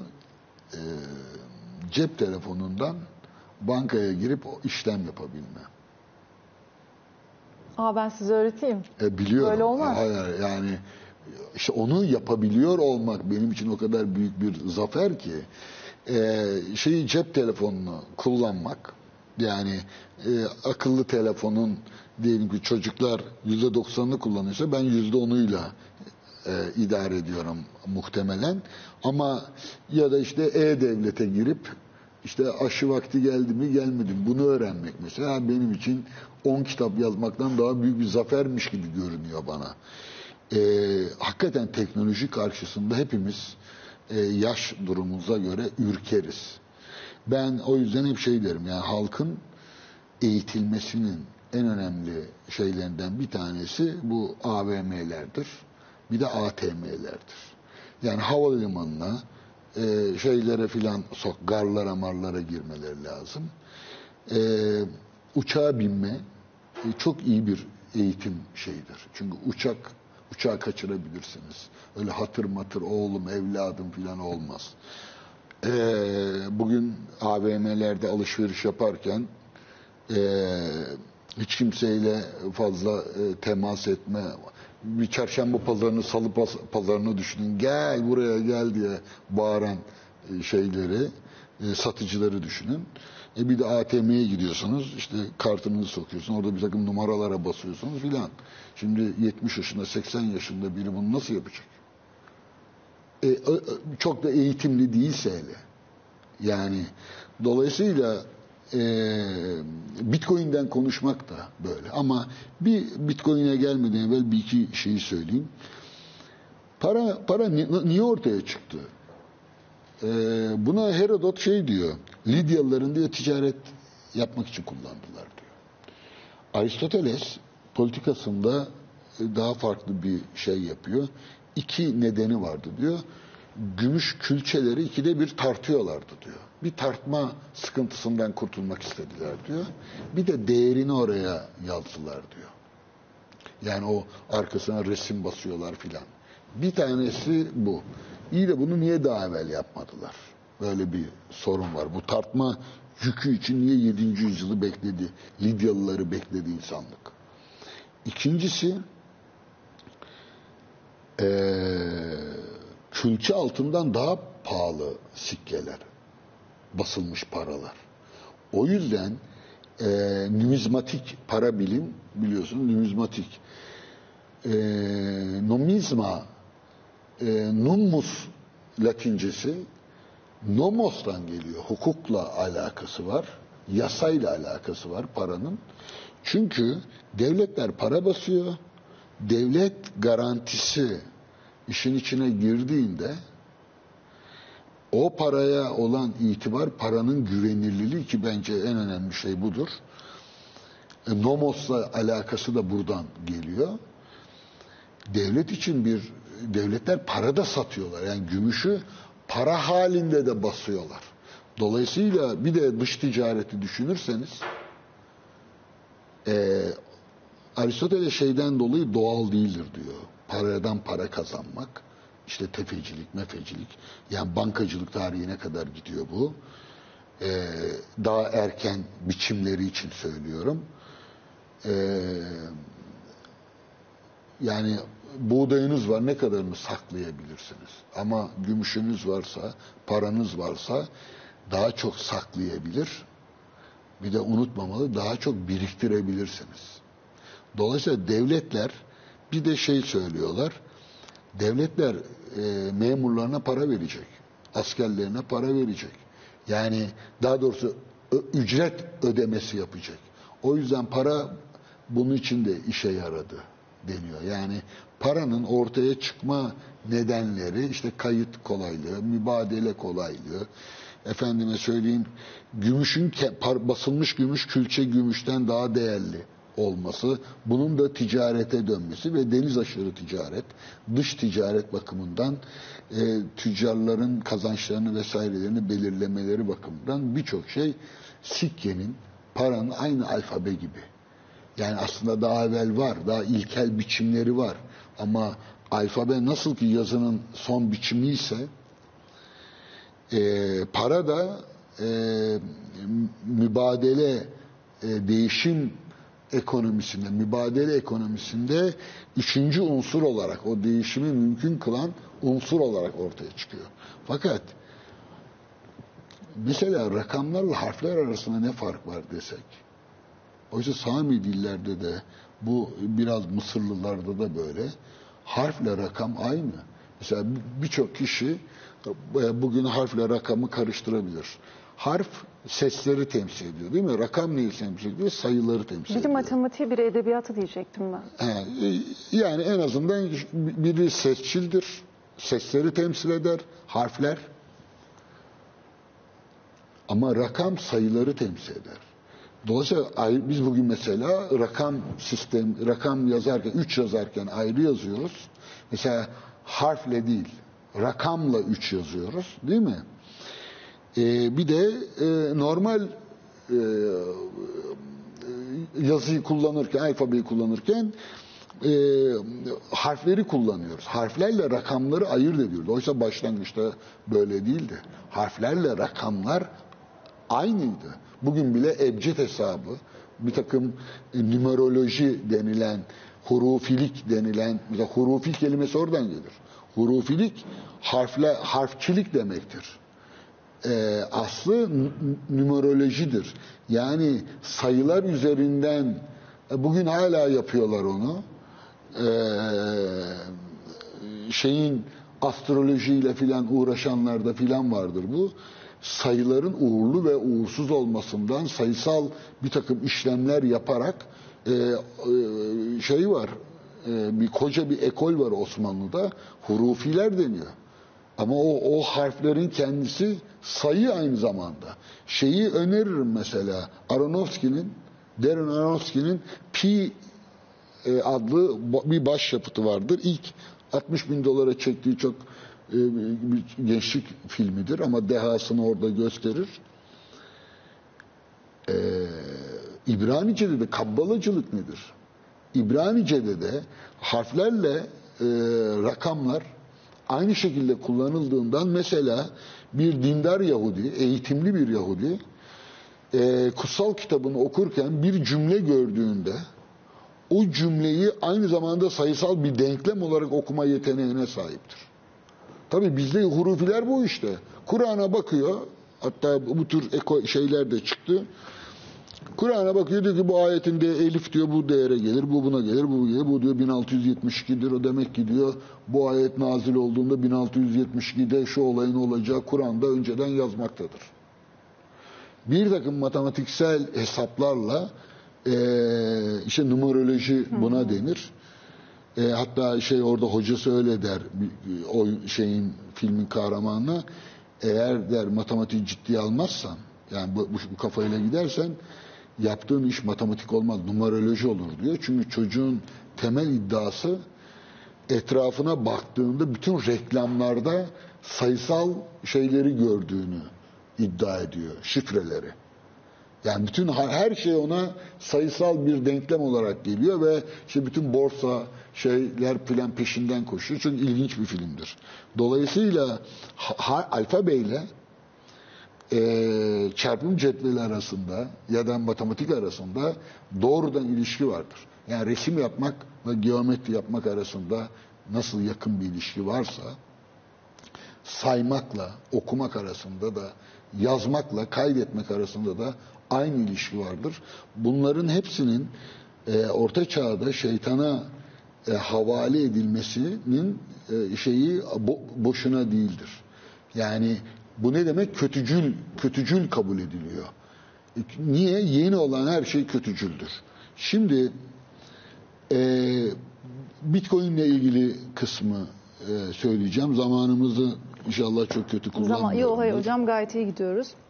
Yeni olan her şeyi şeytana atfedilmesi de yani döneme göre şaşırılacak bir durum değil. Yani şöyle e, orada e, sıradan bilinç farklı bir bilinçle karşılaşıyor. Hakikaten de öyle.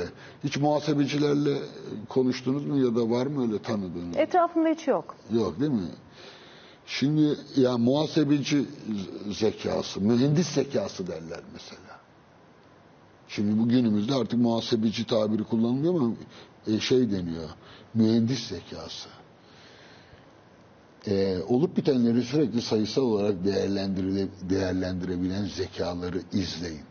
Şimdi bir gün belki öyle bir program da yaparız. Matematiksel düşünme nasıl bir işlem yapma biçimidir? Sayısal e, düşünme e, nasıl bir düşünme biçimidir? Düşünmenin ne tür nasıl bir belirlenimidir? Bunu da konuşuruz. Şimdi Satoshi Nakamoto diye bir adam. Bu Bitcoin'i kuran adam. Japon. 2008 tarih. Bakın ne kadar erken. Biz hala hayattaydık. İşte ay, hepimizde en büyük pişmanlıklarından bir tanesi. Ne kadar erkenmiş. Meğer ne güzel bir fırsat varmış. İk- 2008. 2010'dan sonra e, Satoshi e, ortadan e, uzakta görünmez oluyor. 2015 Ethereum'u kuran ünlü Vitalik Buterin e, onun böyle bir sorunu yok kaybolma e, sorunu. Fakat 2015 kaç yıl önce? Çok yeni hocam dün gibi. 6 yıl. Yani insan aklı almıyor değil mi? Yani Yunanlar, Asurlular, Babiller derken Bir anda. 6 yıl. İ- 2008. Şimdi eee, bütün devletlerin verdiği tepkilere bakın. Ekonomistlerin verdiği, devletlerin verdiği tepkiler tabii çok sistematik. Ne işe yarıyor bu? Yine bir direnç söz konusu tabii. Şimdi merkezi merkeziyle merke, merkezsizleşme. Şimdi 21 milyon Bitcoin hesaplanıyor. 17 milyonu basılmış. Ee, 120 yılda tamamlanacak. Bu kazma, madencilik filan hikayeler var. Oralara girmeyeyim. 2140 yılında son yarılama, halving diyorlar. Son yarılama e, yapılacak deniyor. Yani bölüne bölüne yüzde elli. Her yıl yüzde elli e, şey pardon her dört yılda yüzde elli azaltılıyor. E, ve şu, e, hiç arkasında hiçbir devlet yok. Kendisine ait bir nomosu var. Yasası yok. Bazı yani şeyleri Projeleri var. okunarak e, şey yapılıyor. Bazı devletler destekliyor, bazıları desteklemiyor. Bazıları ok atıyor şey diyerek işte uyuşturucu, kara para aklama filan falan diye. Aslında bunu diğer e, şeyler çok daha iyi yapıyorlar. Buna rağmen yaşamımıza giriyor. Bakın 2008 Bitcoin 2015 Ethereum. Yıl 2021 bitmek üzere. Değil mi? Bir ayımız kaldı. Ee, ne kadar haberdarız? Bitcoin'den mi? Evet. Yani ne olup bittiğini ne kadar anlayabiliyoruz? Ne kadar yorumlayabiliriz? Daha- Yani lehte söylenenler var. Yani ben bu işin ekonomist değilim, tarihçi değilim. Bu işi çok iyi konuşacak olanlar vardır Evet. muhakkak ama neticede ne kadar anlayabiliyoruz? Diyorum ki Bitcoin'i anlayamıyoruz. Çünkü e, modern mantığı e, sıfır biri de anlayamıyoruz. Yani us e, oluşan, ta, evrilen ve kültür aracılığıyla ortaya çıkan bir şey. Onu biz yaratıyoruz. Dolayısıyla insan ussal bir varlıktır meselesi bir e, safsatadır. İnsan ussal bir varlık değildir ama insan us sahibi olabilir. Bazı insanlar us kullanma mertebesine gelebilirler. Yani mesela benim bir bilgisayar yazılımı yazma şeyim nedir? Yüzde kaçtır? Sıfırdır değil mi? Çünkü onun eğitimini almadım. Peki us sahibi olmak nasıl mümkün olabilir? O da eğitimle. Yani kültür diyoruz ya. Peki e- nasıl bir eğitimle? e, üretim, üretimdir. Yani şey e, eğitimle üretimi eş anlamlı kullanıyorum. Us us üretilen bir şeydir. Yani mesela e, birçok aile e, okula gitmediği için e, çocuklarının e, ki bence de e, toplumsal, sosyal olarak bir, bir şeyi vardı. Hatta geçen işte pandemiyi konuştuk. E, bir talihsizlik olduğunu düşündüğüm bu pandemi sürecinin. aslında ben çok büyük bir avantaj olduğunu düşündüm. Yani insanlık insanlığın e, gideceği yere e, çok daha hızlı gitmesini sağlayacak bir şeyi mümkün kıldı bu pandemi. Neyi? Ee, mesela e, YouTube'un yani internetin e, keşfedilmesi ve e, kargo firmalarının yani ka- kargoda kargolaşarak mı diyeyim kargolaştık yani kargo yaşamımıza girdi. Kaç insanın evine ya mahkeme celbi gelir postacı değil mi? E, postacı kapıyı iki kere çalar deniyordu. E, Artık her gün çalıyor. Ee, sağ olsun bizim hanım bildim ki günde çok çalıyor. Geliyor hocam artık pek çok eve geliyor. Ee, çünkü ya, yani şey alışverişini, pazar alışverişini filan yani mutfak alışverişini diyelim e, kargo ile yapıyorsunuz, arıyorsunuz tek tek. Aramaya da gerek yok internetten yapıyorsunuz. İşte arama dediğim o. Yani bak onu bile kötü ifade ediyorum. E, doğru ya internetten gireceksiniz, yazacaksınız. Şimdi şirketlerin adlarını vermeyelim. Bu konularda acemiyiz. Ama yani kargo girdi. iki bilgisayar girdi. Yani çocukların bilgisayarda daha çok vakit geçirmeleri onların aleyhlerine gibi görünüyor. Ya da internette bakın televizyon seyretme oranının düştüğünü tahmin ediyorum. Bunun yerine e, dijital ortamlarda daha çok e, kalıyorlar. Sadece o sizin ilk başta e, Bitcoin'den söz ederken gençler dediniz. Yani niye gençler? E, az önce de bahsettik ya o teknolojinin e, gidişatını en iyi gençler kavruyor. E, bu da çok doğal bir süreç aslında bakıldığında. E, Bitcoin hem karmaşık hem sanal geliyor hem yeni bir şey. E, ona Karmaşık mı? işin içerisine girdikçe çok karmaşık hocam. Yani ciddi anlamda e, hepsini tek tek incelemeniz gerekiyor.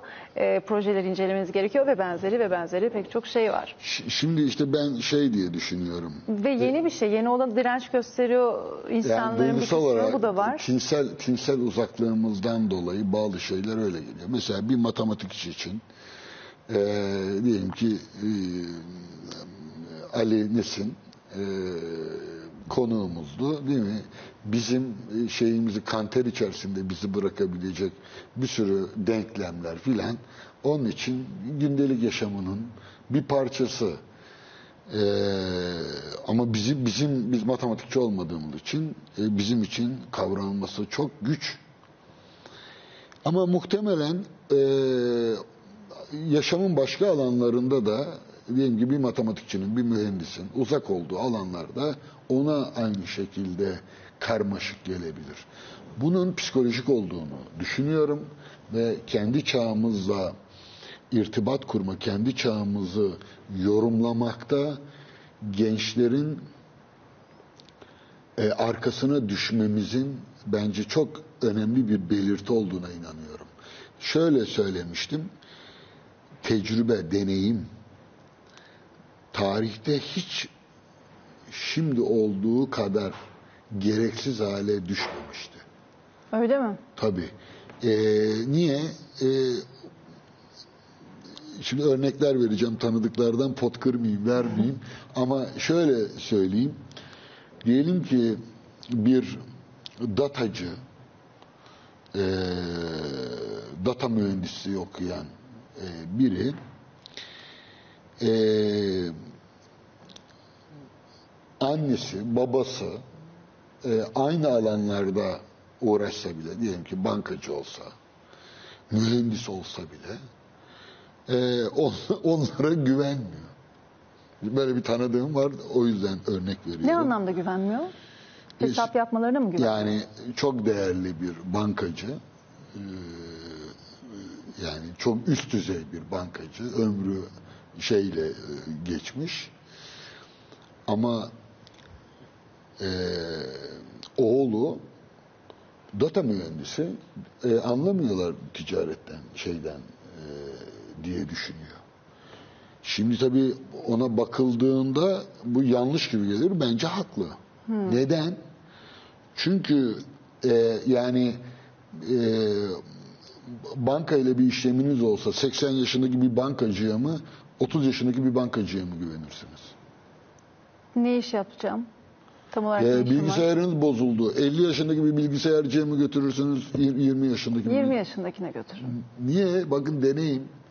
Çünkü e, zihinsellik yani us ortaya çıktıkça dedik ki e, para metadan kopmaya çalışıyor.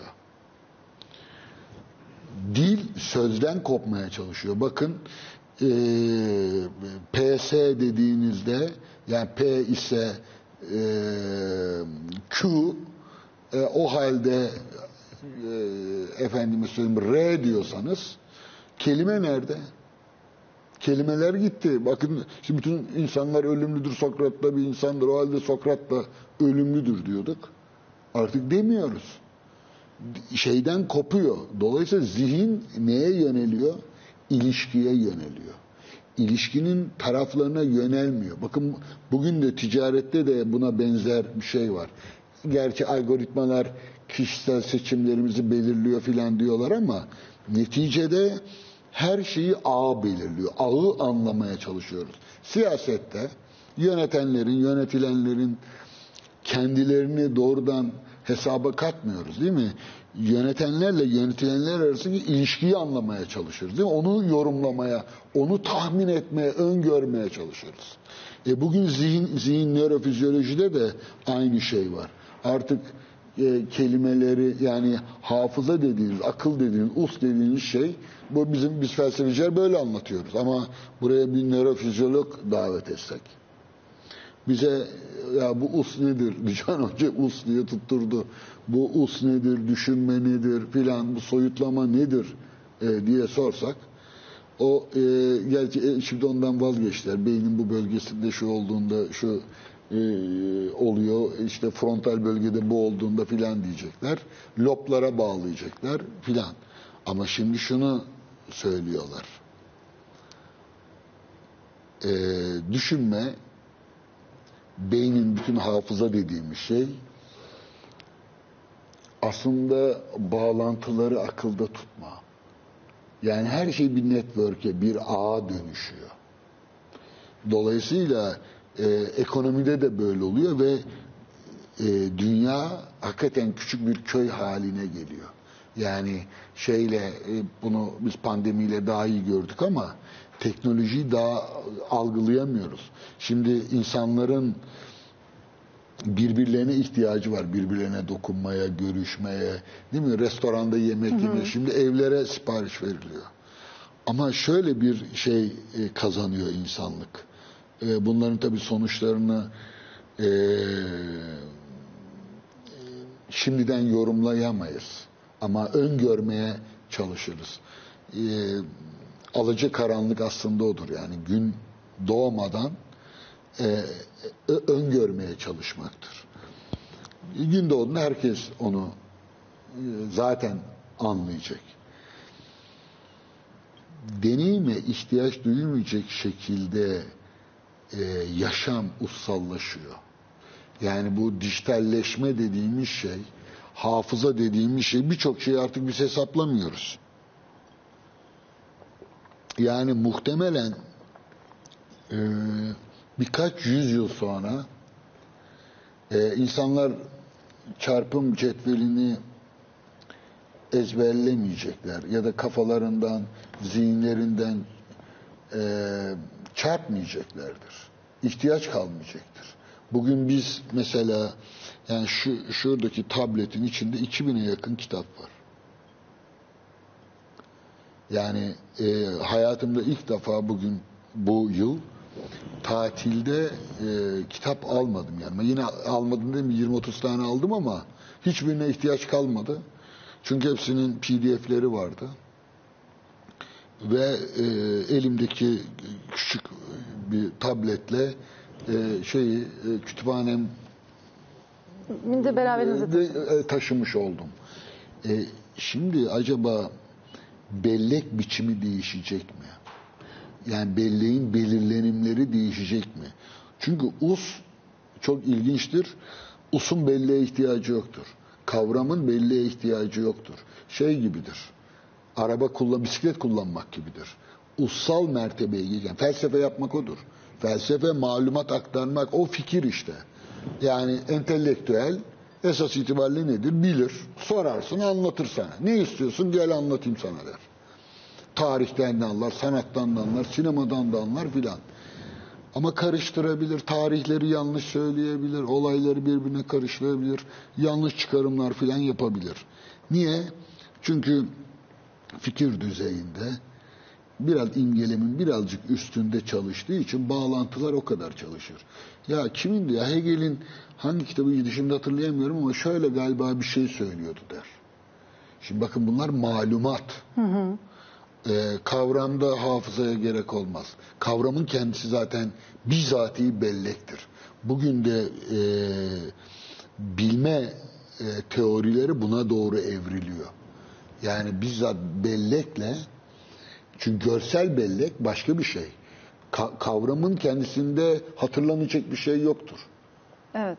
E, dolayısıyla felsefe yaparken felsefe tecrübeye dayanamaz. Yani deneyimden, duyumdan koptuğu için tecrübeye ihtiyaç duymadan düşünmeyi sağlayacaktır. Bilgisayarların tecrübesi var mıdır? Bilgisayarların e, tecrübesi var mıdır? Siz söyleyin. Big data diyorlar. Büyük yani bu şu anda çok önemli bir şey. Ee, yani bilgisayarın yapay zekanın çalışma biçimiyle insan zekasının çalışma biçimini karşılaştırmak ilginç olabilirdi. Ee, Onu da dilerseniz başka bir te- programda yapalım hocam. Çok kısıtlı vaktimiz kaldı. Evet, şey eskir onu söyleyeyim bit- bitirelim. Ee, kabloları yanabilir, e, ekran kartı bilmem ne olabilir filan. Ama kendisi big data haline dönüşüyor. Düşünmekle hafıza aynı şey haline alıyor diyebilirim. diyebilirsiniz. Biz bu hafta usun evrimini konuştuk efendim. Bir cümlenizi de cımbızladık, cımbızladım. Dedim ki deneyime ihtiyaç duymayacak şekilde yaşam ussallaşıyor. Kim bilir ileride bizi neler bekliyor diyelim ve haftayı buradayız devam edeceğiz.